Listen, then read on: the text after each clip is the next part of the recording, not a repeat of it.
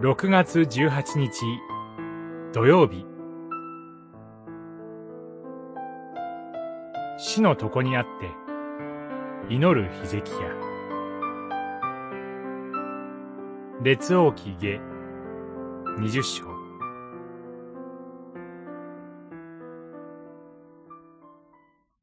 私はあなたの祈りを聞き、涙を見た。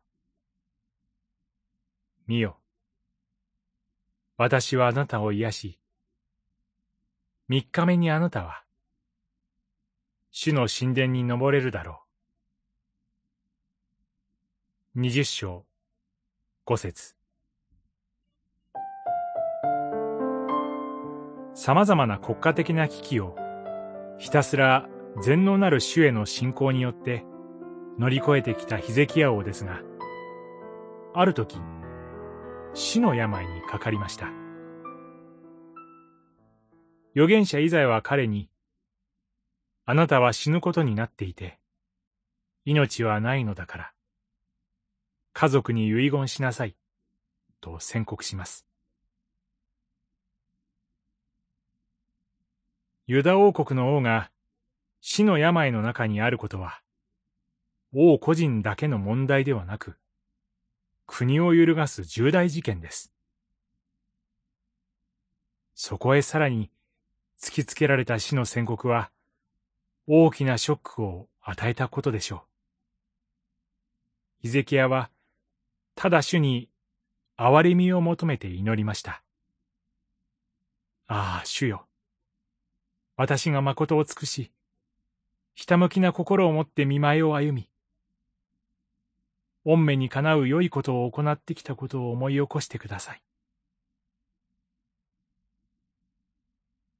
ヒゼキヤの祈りは聞かれ、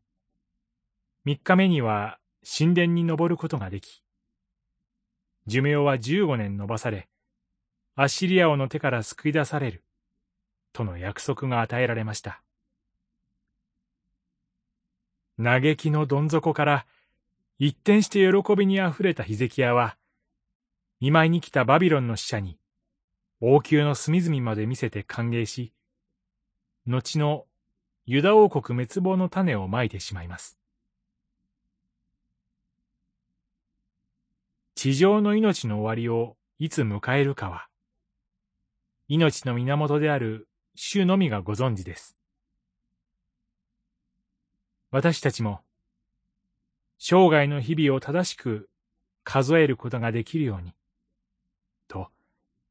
祈り願います。詩編九十編十二節祈り主イエス・キリストを信じる者にとっては、死は絶望ではありません。復活と永遠の命の約束を感謝します。